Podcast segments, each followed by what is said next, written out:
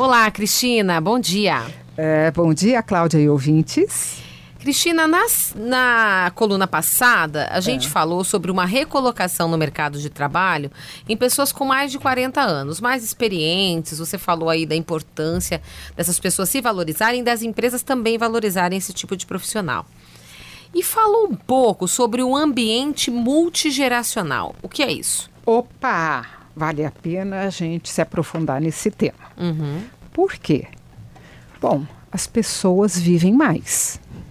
Todo mundo sabe disso. Se a uhum. expectativa de vida das pessoas aumentou, significa que elas vão permanecer mais tempo no trabalho.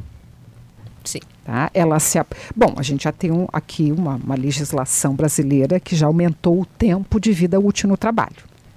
E muitos profissionais se aposentam e permanecem na empresa por maior tempo. Uhum. Então, nós temos desde o pessoal à turma, que são jovens aprendizes, até o pessoal que passou da faixa dos 65, 70 anos, né? ainda assim, bastante bem produtivos, trabalhando e desenvolvendo né, as suas atividades normalmente. Então, o ambiente multigeracional, ele representa essas várias gerações interagindo, trocando, é, aprendendo, fazendo coisas em conjunto. Então, isto é muito importante. Uh, é, é, importante que a empresa trate uhum. né, uh, desse assunto com muita atenção, tá? Se a empresa tiver um departamento de recursos humanos, melhor ainda, porque é necessário criar projetos de integração entre as gerações.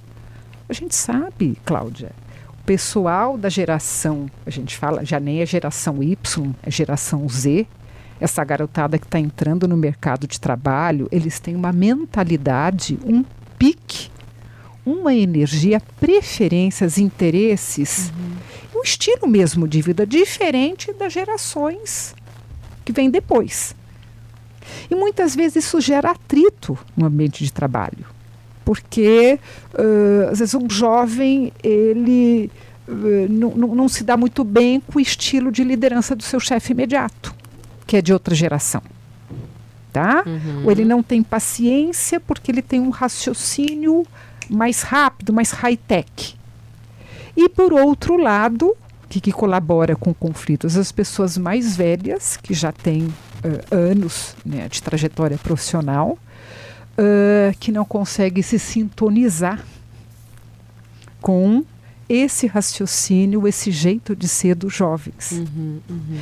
E quando as empresas não se preocupam em fazer a integração desta diversidade, não só de gerações, mas a diversidade é cultural, de gênero, é racial, é religiosa, tá? ao invés de aproveitar isso de uma forma muito positiva, dispersa muito energia por conta dos conflitos. Com então, o que, que é importante? Que as lideranças estejam bastante preparadas diante desse desafio, que é direcionar, né, desenvolver, direcionar equipes formadas por profissionais de diferentes faixas etárias. Uhum. Né? Então, apesar dessas características distintas, Cláudia, essas gerações elas devem se agregar no ambiente corporativo. Por quê? Porque elas oferecem experiências diferentes. Diferentes e, e vamos dizer assim, cada uma oferece os seus talentos. Uhum. De uma forma muito diferente. Então, aqui eu quero chamar a atenção do ouvinte para a questão da complementariedade. Então, em vez de dispersarmos energia conflitando porque nós somos diferentes, no timing, no feeling, uhum. no jeito de ver e de fazer as coisas, aprendermos com essas diferenças. Então tem um conceito que eu acho muito legal, que é tá ligado à mentoria. É. O conceito mais dizer, tradicional de mentoria são aqueles profissionais mais antigos que já tem uma toda uma caminhada que eles né? são mentores daqueles mais jovens, uhum. que pode ser um, uma pessoa que está se preparando para gerência, ou até mesmo um, um, um trainee, ou, ou mesmo alguém que já assumiu uma posição de maior responsabilidade e necessita de um apoio, de um mentor. O mentor vai dar a. vai ser uma espécie de um guia, vai orientar caminhos, estratégias. Alguns momentos ele vai funcionar como uma espécie de um professor, né, que vai direcionar caminhos. Mas a gente não pode desconsiderar que a mentoria reversa também é uma estratégia adotada. O que, que é a mentoria uhum. reversa? Isso acontece pontualmente.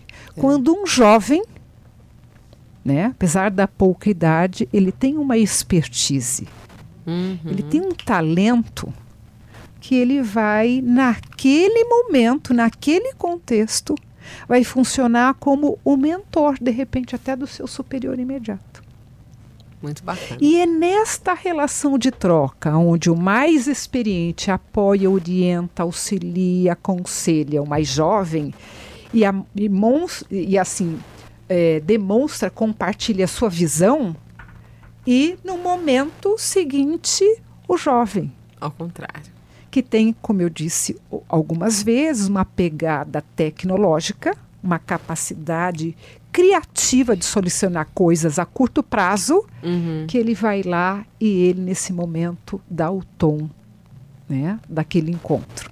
Então, quando as empresas aprendem a fazer melhor proveito deste ambiente, né, possíveis conflitos de uhum. relacionamentos, uhum. de poder, ai, porque eu sou mais velho, né? Me respeita porque eu sou mais velho, uhum. podem ser transformados em compartilhamento de experiências e aprendizado. Com certeza. Cris, muito obrigada. E como a gente está aí no finzinho de dezembro, já quero te desejar aí uma boa passagem de ano e um feliz 2021. Olha só, o fim de ano chegou, né? Chegamos, Olha, é. Isso aí.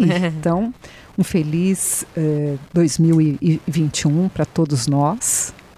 E eu também desejo, quero agradecer a todos os ouvintes que têm acompanhado CBN Carreira aí nesses Sim. últimos dois anos. Verdade. E nos encontramos então em 2021. Até lá. Isso lá, até lá.